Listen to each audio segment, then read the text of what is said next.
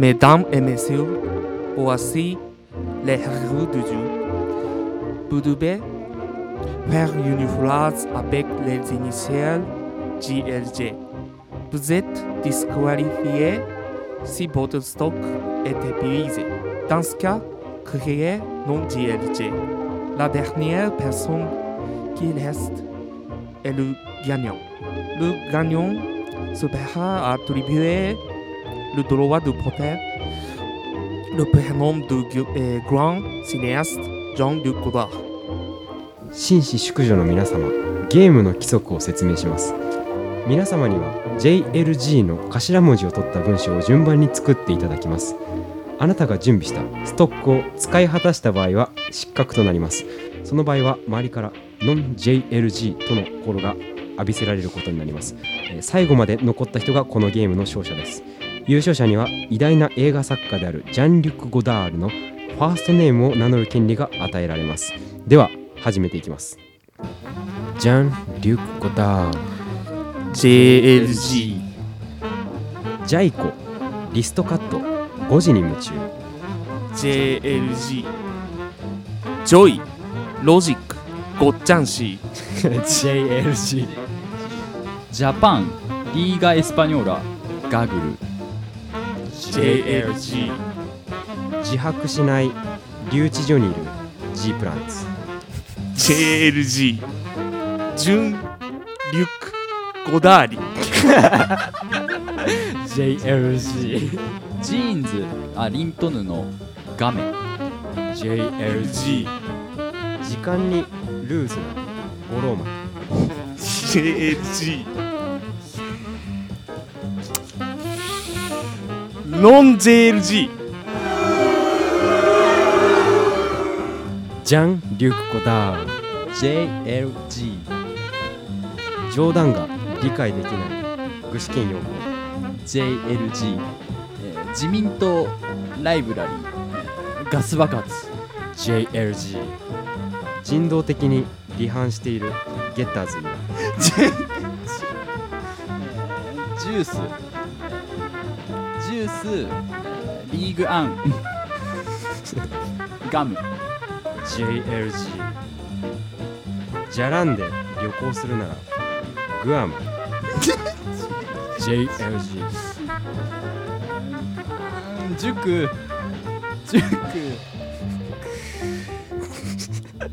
ノン JLG あーノン JLG 時期的に料理に合うのはガリガリ君。JLG じっとしててレーニンが5階にいる。JLG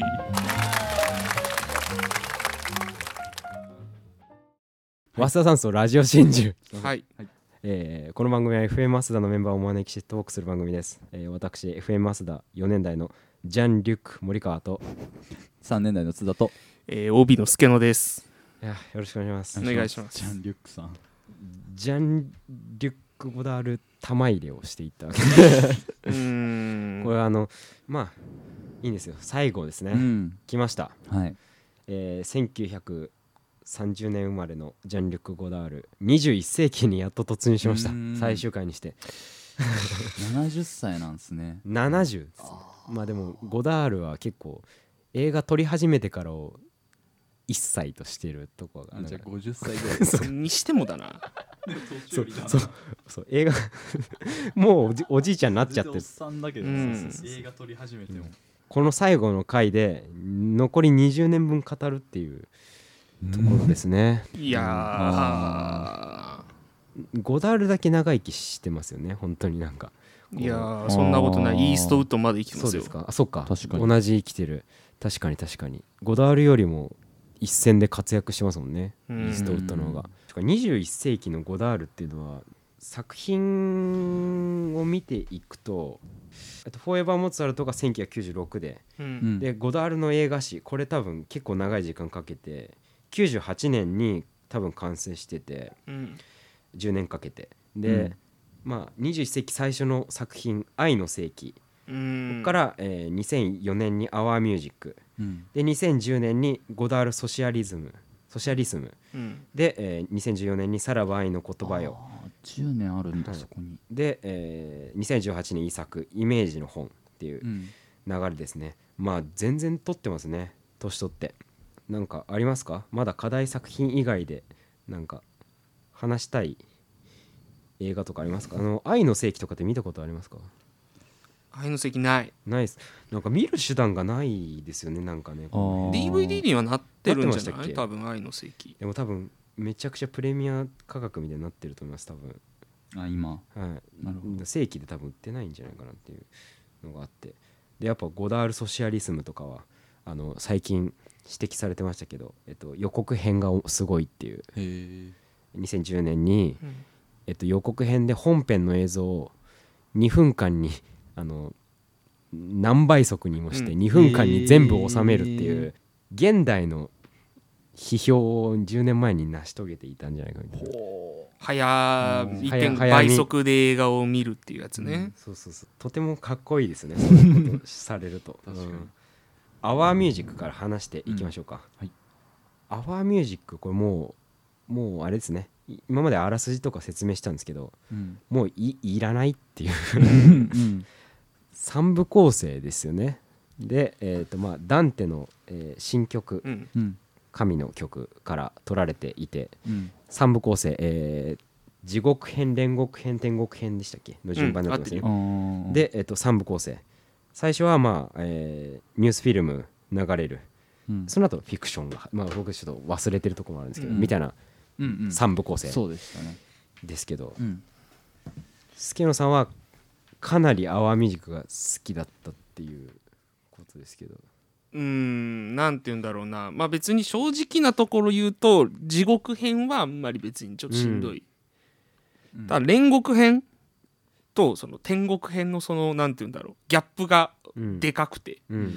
で煉獄編もそのこれにも書いてあるけどその確かに、デジタルカメラは映画を救うかってね、うん。うん。学生にゴダールがこう問われてこう沈黙するっていうのがあるんですけど、まあ、この頃までは多分まだデジタル使ってないとと思うけど、うん。今後その「さらば愛の言葉や」なんかはそうですね。デジタル、完全に多分デジタルだし、いやー確かに。もうずっと前の記憶ですけどうん。最後の、えー天国編か。うん。なんか本当にそれこそなんかこう湖がびっくりするほどなんかこうなんか決まってる最後の作品がうんその最後じゃないか。まあそのアワーミュージックのあたりまだあったというか。うん。なんか「さらば愛の言葉よ」とかになるともうなんかそのえっとなんて言えばいいですかね。感覚的なもう段階でのこのかっこよさというかみたいなものすらなくなってってる感じがして、うん。なんかまああれですけど。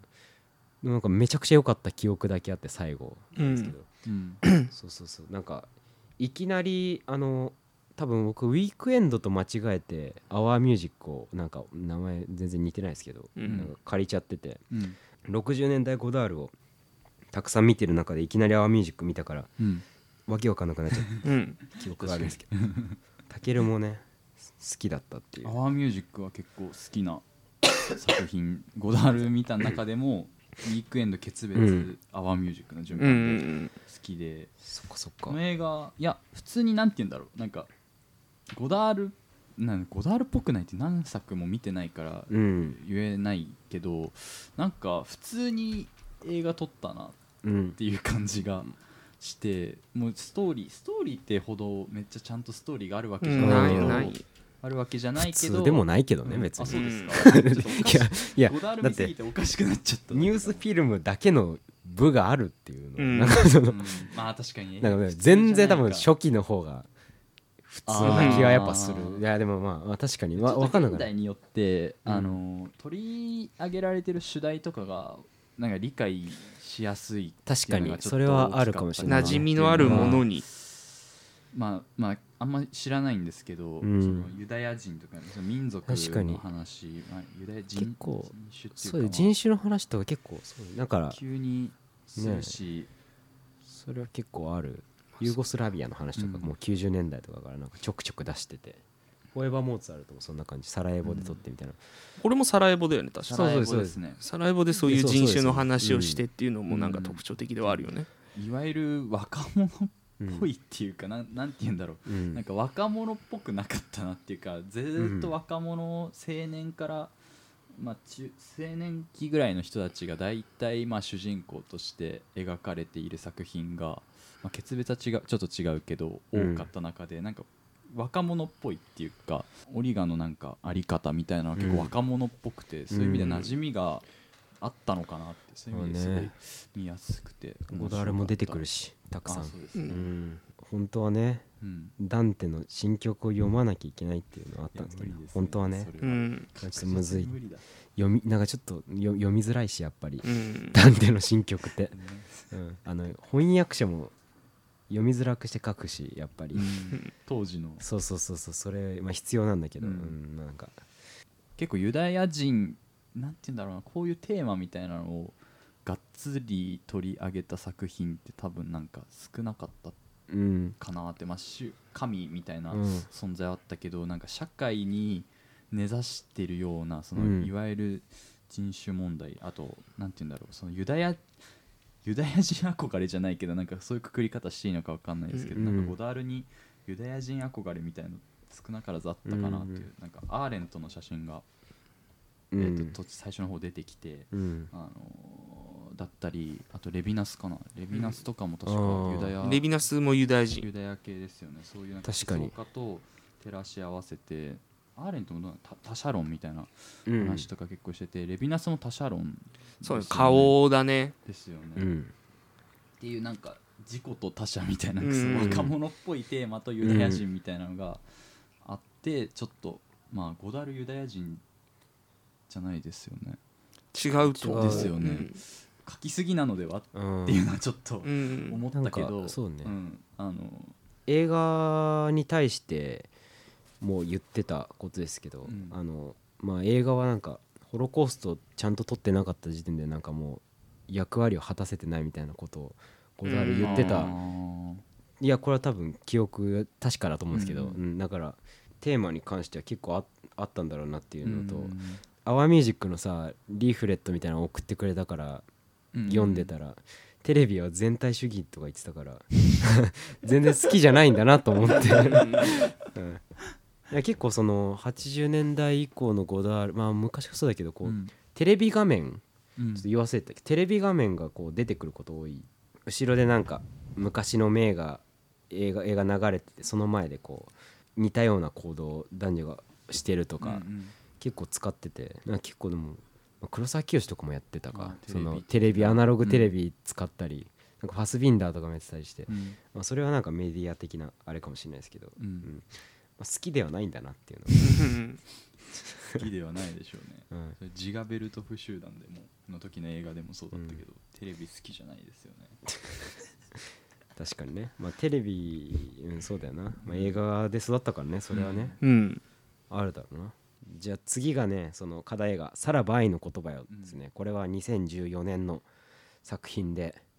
えっとまあ配信 サブスクにゴダールって意外となんかあったりなかったりって感じなんですけど、うんえっとアマプラに入ってるアマゾンプライムに入ってるのが「女は女であるとさらば愛の言葉よ」の2作ってだよな。極端。なんですか？本当に。変でしょ？だってその多分勝手に仕上がれとか、うん。キチガイピエロとか、もうなくうん。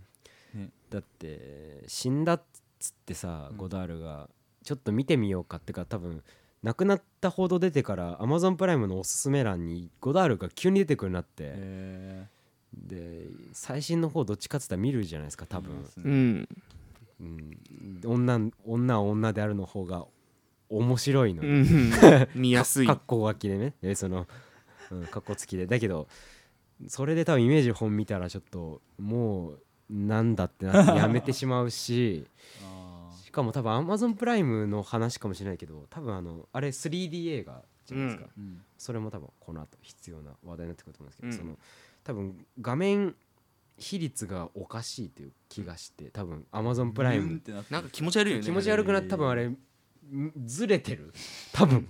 でもそのこっちとしてはなんかゴダールはなんかどこまでがゴダールならやり何でもやりかねないからその少しゴダールを見たことある人なら。そうだからアマゾンプライムのただのミスなのかのその境目がその分かりかねるから結局 DVD とかを買うかねとか上映するの見るしかないっていうなっちゃうから。でも例えばえっと中盤で本を読んでる男がいて、うん。まあ、そこにまあ女の人入ってきてみたいなうん。シーンがあって、そこ読んでる本が、まあ、基本、えっと、セリフは下に横で流れててうん。読んでる本の説明がこう縦左側の画面の左側に立ててあそれがブレブレでなんか読み取れるけどギリ読みなんか微妙なあいギリギリのところのなんかブレ方してて、うん。これはどっちなんだろうかっていうかまあ 3D サイズで撮ってるからあれだけどちゃんと見れてないなっていうあ気にはなりましたけど、ううんん色彩とかやっぱ 3D で見ないと分かんないかな分かんないと思う。ーあすきのさんも 3D では見てない。見てかない。DVD では見てます。3D 見てないと思う。Amazon プライムですか、プライム、うん。ああいや本当に気持ち悪いんだあれ。気持ち悪いですよね。まず思ったのがそのなんかかっこいいショットがまずもう撮ろうとも思ってないのかなっていうのとあの最初あのな 3D 用にこう文字画面に出る文字が重なったりして「アデュー」とか。うん。60年代ゴダールならこの文字のフォントでもかっこよかったのにそんなことすら放棄し始めて 本当に。もう普通にいくらでも出てくるようなやつでなんか「なんかアデュー」とか書いてて。もうなんかもうここまで来たかっていう感じしましたね僕は、うん。はいどう読み取っていけばいいかとかっていうのはゴダール言論から学べました？僕ちょっと挫折挫折しちゃったんですけど。覚えてない？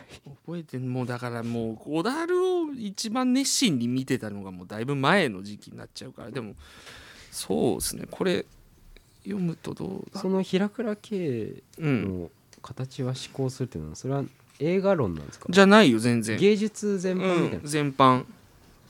美術もあるしみたいな、うん。でこれにその「さらば愛の言葉や」のパートがあるんだけど、うんまあ、3D ももちろんそのいろいろ書かれてるけどその撮影が面白すぎるっていうのが一つやっぱある。うん、あカメラ56個使ってますよね。最後まとめてなんかこう味気ないテロップで出てきましたけど、それはなんかどうなんだろうななんか。あんまり話の内容というよりもそっちでなんかこうゴダールがまだちゃんとうん。とその2000何年時点ではしっかりこうやっぱ最先端にいるなという感じはしたけども。確かに。なんか急にこうえたきる見た？見てないんですよ。ね見てないのか。急にこうまあ全部急なんですけどいろんなのがもうごちゃ混ぜにごちゃ混ぜっていうか、まあ、ストーリーラインが追えないっていうか、うん。複雑すぎてなんですけどその雪の上でなんか体を地面にこすりつけてる犬とか オダールが散歩道とかで撮ったんじゃないかみたいなその あの映像とか混ざったり。そうだからやっぱカメラだよな。そうですよね。この映画面白いの。まあ音もなんかすごい面白いらしいんだけど。うん。カメラですね。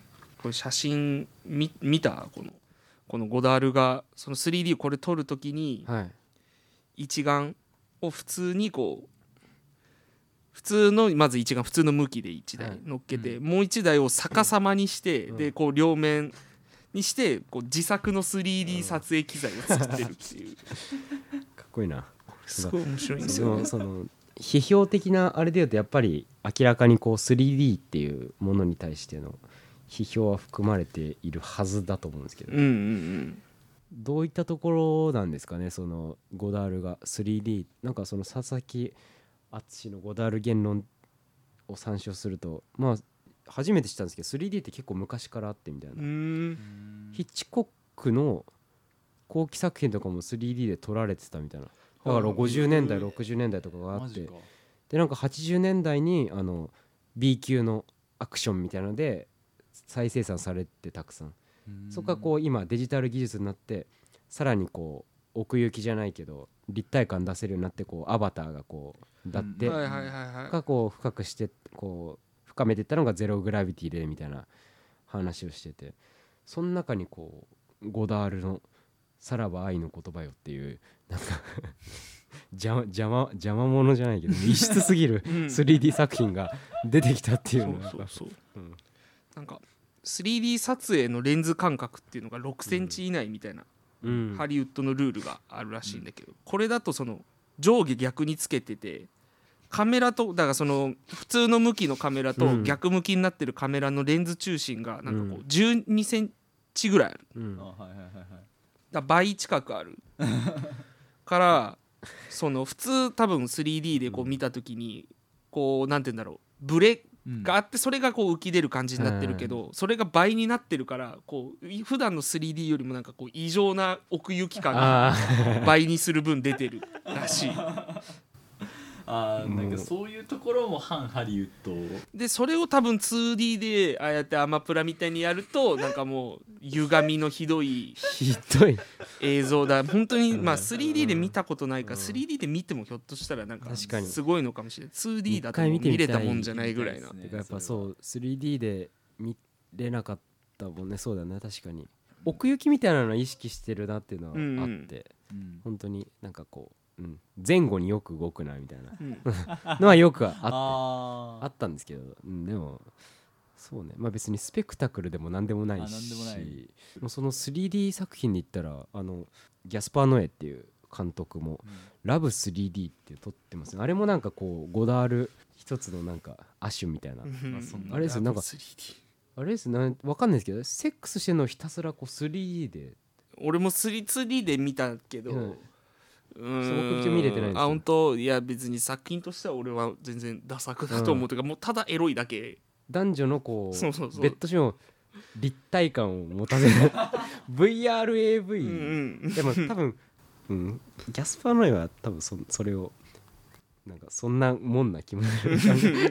面白いと思ってる気もしなくないけどうんだけどあゴダールはもっとなんかあああるんだろうなって。そうなんかね分かりづらいし、3D ってやっぱり映画館で見たことあるとやっぱ結構疲れるうん、疲れますね。そう。でなんかこう歪みが深い感みたいなのあるんだけど、うん。これこの平倉スタスタ圭さんのやつーツアーズもきついし。スターツアーズもきついし、はい、普通はこう 3D は負荷をかけるべきじゃない技術としてうん。人間に負荷をかけないうん。なるべく不快感の少ないようにっていうところなんだけど、このゴダールとこの多分撮影担当したアラーニョ。はい。はこう人間に負荷をかける技術としては 3D を解放している そこがやっぱ逆張りというか、ん。まだやられてないことをやり続けるゴダール精神というかなんか言ってたもん。なんかやっぱ映画史って本もなっててまだ他の人がやってないことを探してやってるだけだみたいなことは言ってたから。割となんかアプローチとしてはゴダールまあまあ分かりやすいわかりやすいねとこで。確かにうなんカメラのクレジットもあれもフレームレートなんだね。うん。ギャス数字ギャスギャスパーノエと比べてしまう重ねてしまうというか。うんあの人こそやっぱいろんな方法で観客にに負荷をかけようとしてるところがまあノノエは負荷をかけようとしてるよね。いろんな手段を使ってうん。まあクライマックスとかもまあねね負荷負荷でしかない。ダンスパーティーに LSD が混入して、うん。まあおかしくなっていくみたいな、うん。まあそうですよね。えちょっとノエそうだよ。はなんかトランスっぽいう。ん。見た目話に似てるからだし見たいですけどね。でルクス・エテルナも光光光で目を刺激して発作起こるじゃないかみたいな。そうそう最近思って最初多分あの2画面で進んでってんのも両目のあれなのかなと思って、うん。ううんん。そう。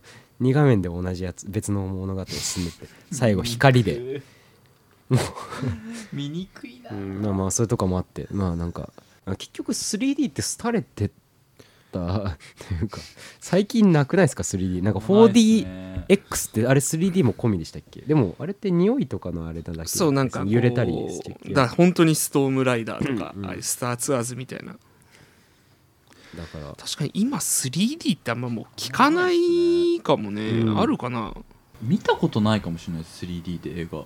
嘘？ないあでも俺ももしかしたらないかも映画は。うん。なんかディズニーとかは そうそうそうそう。そう 3D だけどあのオペラグラスとか。あでも3日あるかもな、うん、ちょっとアバター見たことないし、避けてきちゃっうん。きついから。うん、確かにでも 3D でできることってやっぱあるけど、すなんか基基本的にでかいとこでしか 3D できないからうん。ミニシアター的なところに 3D がないからそね。それやらせてくれるのがてかどうだったんですか？どこで公開したんですかね？ゴダールのわかんな 3D い。そっかでかい映画館でやってないんですね。やってないだろだって東宝がやらせてくれないというかうん。東宝はあんまなんかそういうとこはなんか冷酷な会社だから。っていうか、うん、だから残ってんだけど。うん。映画に愛がある会社は全部潰れてったから、うん。でもなんかやりようはまだいくらでもあるなとは思うというか 3D に対して。うん。でも志しても手段なんか発表できないうん。から、確かに。特にこのうん。結構な実験的なこと 3D でしようと思っても、うん、なんだろうね。でもなんかそのエンタメに特化しすぎてるからとかじゃないの？3D いやそうですよね、うん。やっぱりなんかその何かが飛び出てくるってやっぱ、うん。エンターテインメントいやそうですよね。の使い方だよね。うん。でも確かに。なんかそう。暴力なんかそれを使って傷つけるって方向性だったら確かにこう あるなとも思って、うん。まあ、さらに別の方向性があるのかって言われると飛び出飛び出ることを利用してな何になるんだっていう、うん。ね、スペクタクルも取らないで、うん。だからそれがセックスになったり。うん。そうはならんやろって思うけどね。今今危やっぱノエだってノエ面白いよね。アプローチの一つとして。だから VR の先駆けだな普通にな。うん。あれだけど。だって別にあんまり多分芸術的な感じでもないですよね。割と普通に。んあラブ？ラブ。あラブ結構かっこいい絵かっこいい絵映画なんですか？はかっこいい時あるよ、うん、絵はかっこいい、絵はうん、だから物語ストーリー性がマジでなかった、うん、だからゴダールがだからイメージの本ってどういう？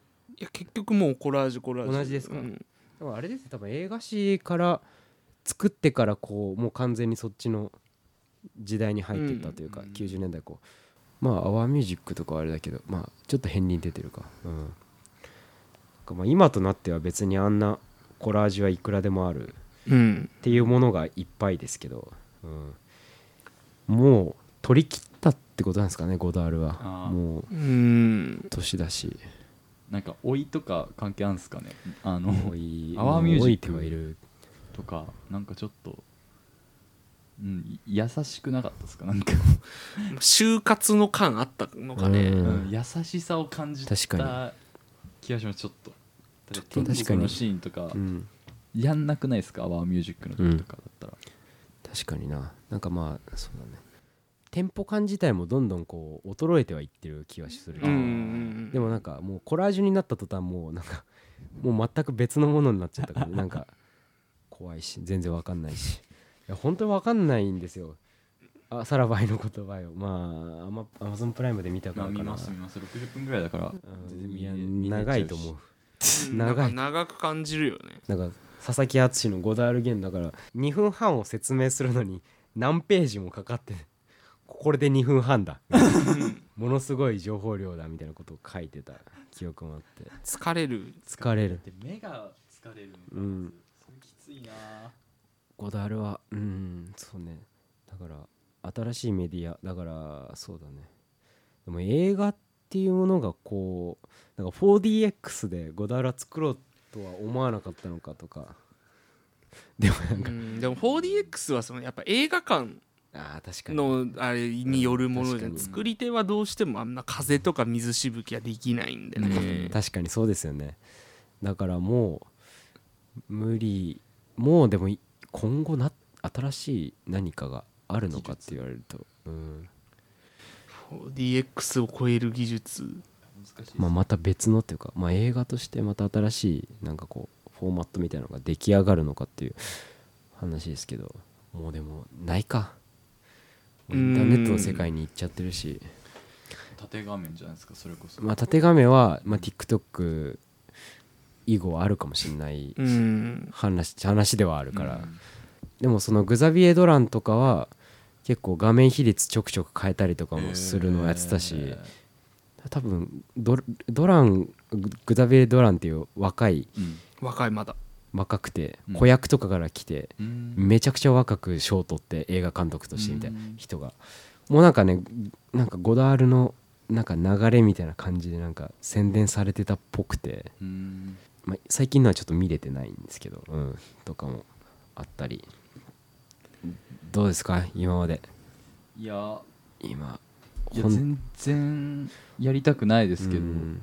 もう一回見直さないとうん。なんか何も残らなかったなっていう感じは、まあでも一回見とくのは大事。いや大事ですね、うん。なんかこんなにいやこれでご飯食べてる人いるんだって思うとなんかちょっと面白いなって思った。あそう？うん面白かったです。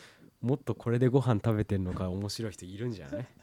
なんか。うんいっぱいもっともっとなんか芸術家っぽいよ全然ゴーダールの方が。あと本当ですか？となんかね全然俺はなんかサメ映画とかで食ってる方が恥ずかしいと思う。それも面白い 恥ずかしいっていうかなんかいやこんな世界もあるんだなって。確かに確かに。芸術は、まあ、うん分かんなかったですね普通に。ウまあィークエンドがかっこよかっただけです、うん。今回のなんかもうね実際こうカメラを持って撮り始めた時にゴダールすごいものだって実感させられるっていうのは森さんも言ってたんですけど行きの電車で聞いたんですけどアートロックを。なん。か何でもない映像をこう映画として成立させるてしまうのにその、まあ、ゴダールみたいに撮ろうと思って撮ってもそれが成立できないっていうのはまあ黒沢清もぶち当たった問題らしだったりするらしくて。やっぱりねゴダールっていうのはやっぱそうね。思想以上のものが取れてしまうもう天性の何かも持ってたみたいなうんことを森さん言ってましたけど、うん、そっからね。ストーリーないと考えるとうん。すごいのか、80分確ただ続けてるっていうのは、でももう出てこないですよね、うん、こっから。うなんかん。息子たちみたいな人たち出てきましたけどカラックスとかもでもまた違いますもんね。そっからね。まあ映画をこれ以降なんか撮ろうっていうすごい気概のある人が出てくるのかって言われると、僕は映画作るに側には回らなくていいなっていう。思いますけどね。確かに、うん、確かに。これ映画めっちゃ好きな人でうん、あれですよね。こんなこんなわけわかんないのに80分うん、見れちゃうやつ作られちゃったらなんか、きついなって思うかもしれない、うん。普通にエンターテインメントを見見たいですね 今は。ちょっと一旦ちょっとうん、一旦ね。一旦ちょっとうん。あのウィークエンドはね歌丸さんのベストウィークエンドらしいね。ああゴダールベスト。ボダールベスト。ウウィークエンドシャッフル。ウィークエンドシャッフル、かっこいいもんウィークエンド。どうですか？助野さん。ここまで8部構成でやってきましたけど、はい、ゴダールの映画史いやもうもうやりたくないというかもうもうん映画についてのラジオを撮りたくないです もあと4人作家がいますよ。ういやもうやらないです絶対にちなみ誰でしたっけ？いやでも言わないです。言うと面倒くさいんで言わないです。今あの、トリュフォーと言ってえー、ましたよね。いやトリュフォーは言ってないんです。言ってない。あのトリアトリアーだ。そうラース・フォントリアー、えースパイク・リー。で、えーはいのえーじゃああのハネケミハエル・ハネケ、でまあデビッド・リンチやってあともう一個なんだ。同い年だよ。ゴダールと。あイーストウッド。そうイーストウッドが残ってるんであと4つ。その4人の作家についてはまあまだ時間はあると思う。やりません。あれですけど。やりません。でもあの、まあ、そうですね。どうしますか？一旦ゴダールに黙祷とかしますか？いいよも 遊んじゃってる。うだいぶ時も経ったし。そしてですね次回今回10月の最終週の金曜日28日に配信してるんですけど、えー今月は、えー、とゴダールの映画史うんなんですけど来月、うん。えー大型企画 タイトルは何でしょう？個室ビデオ大好き芸人です。これが控えてます。ツイッターで告知したとこあまり反応がなかったんですけど。でもなんかあんまり取り上げてるとこを僕は見たことがない気がするんですけど個室ビデオハライチの澤部ぐらいあそうかか澤部好きだね、うん。そうですね。だから『アメトーーク』に習って『アメトーーククラブ』っていうサブスクのでもやっていない。AV サミットとかよりも一番キモい。風俗大好き芸人よりもキモい。